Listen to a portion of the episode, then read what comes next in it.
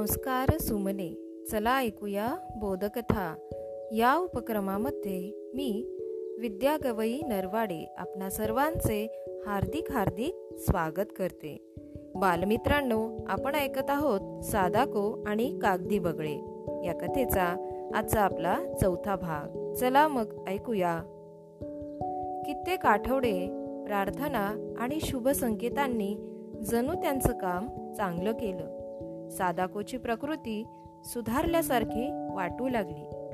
जलदगतीने अधिक दूर पळताना तिच्या अंगात पूर्वीचा जोम दिसू लागला.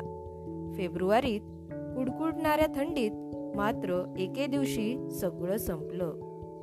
सादाको शाळेच्या मैदानात धावत होती. एकदम सगळं तिच्या भोवती गरगरू लागलं आणि ती मैदानावर कोसळली. जवळचे एक शिक्षक तिच्या मदतीला धावले.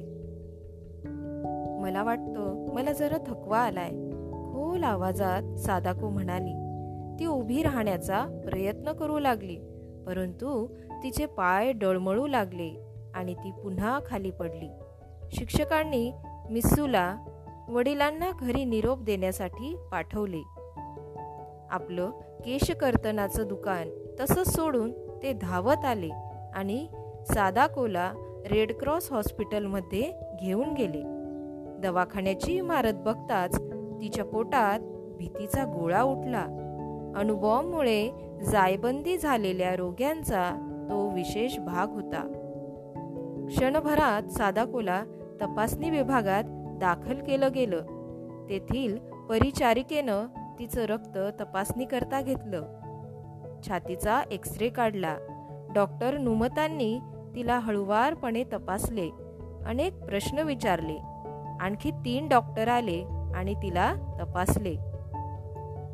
तिघांपैकी एकाने तिचे डोके हलवले आणि हळुवारपणे तिच्या केसांना थोपटले. एवढ्या वेळात सादाकोच्या कुटुंबातील सगळी माणसं दवाखान्यात जमा झाली. तिचे आई बाबा डॉक्टरांच्या खोलीत होते.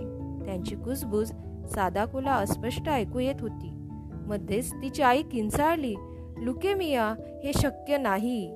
ते शब्द कानी पडताच सादाकोनं थरथरत तिच्या कानावर हात ठेवले. पुढचा एक शब्दही ऐकावासा वाटला नाही तिला.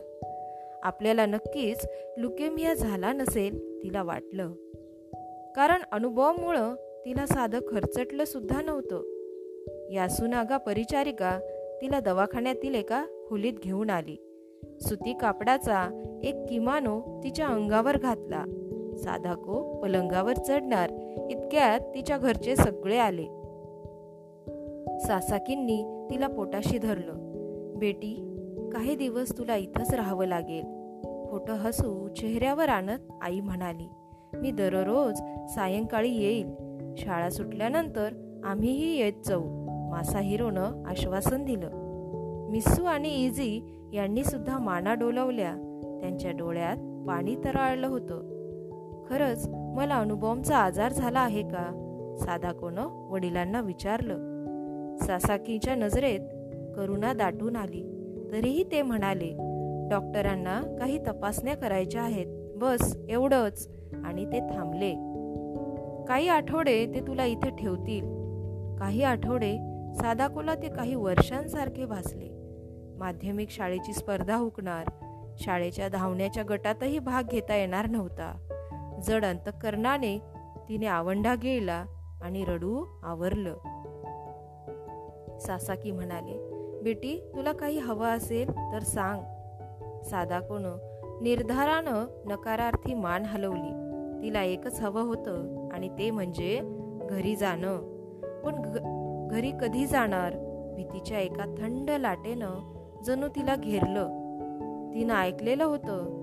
अशी अनेक माणसं होती जी दवाखान्यात गेली आणि परत आलीच नव्हती. यासुनागा परिचारिकेनं सगळ्यांना हळुवार शब्दानं बाहेर काढलं. सादाकोला विश्रांतीची आवश्यकता होती. जेव्हा सादाको एकटी उरली तेव्हा तिने उशीत तोंड लपवले आणि खूप वेळ बोक्षी रडू लागली. यापूर्वी एवढा एकटेपणा आणि दुःख तिने कधीही अनुभवलं नव्हतं. बालमित्रांनो या ठिकाणी आपण थांबूया. पुन्हा भेटू उद्याच्या नवीन गोष्टीसह. तोपर्यंत घरी राहा सुरक्षित राहा आणि मास्क वापरा. धन्यवाद.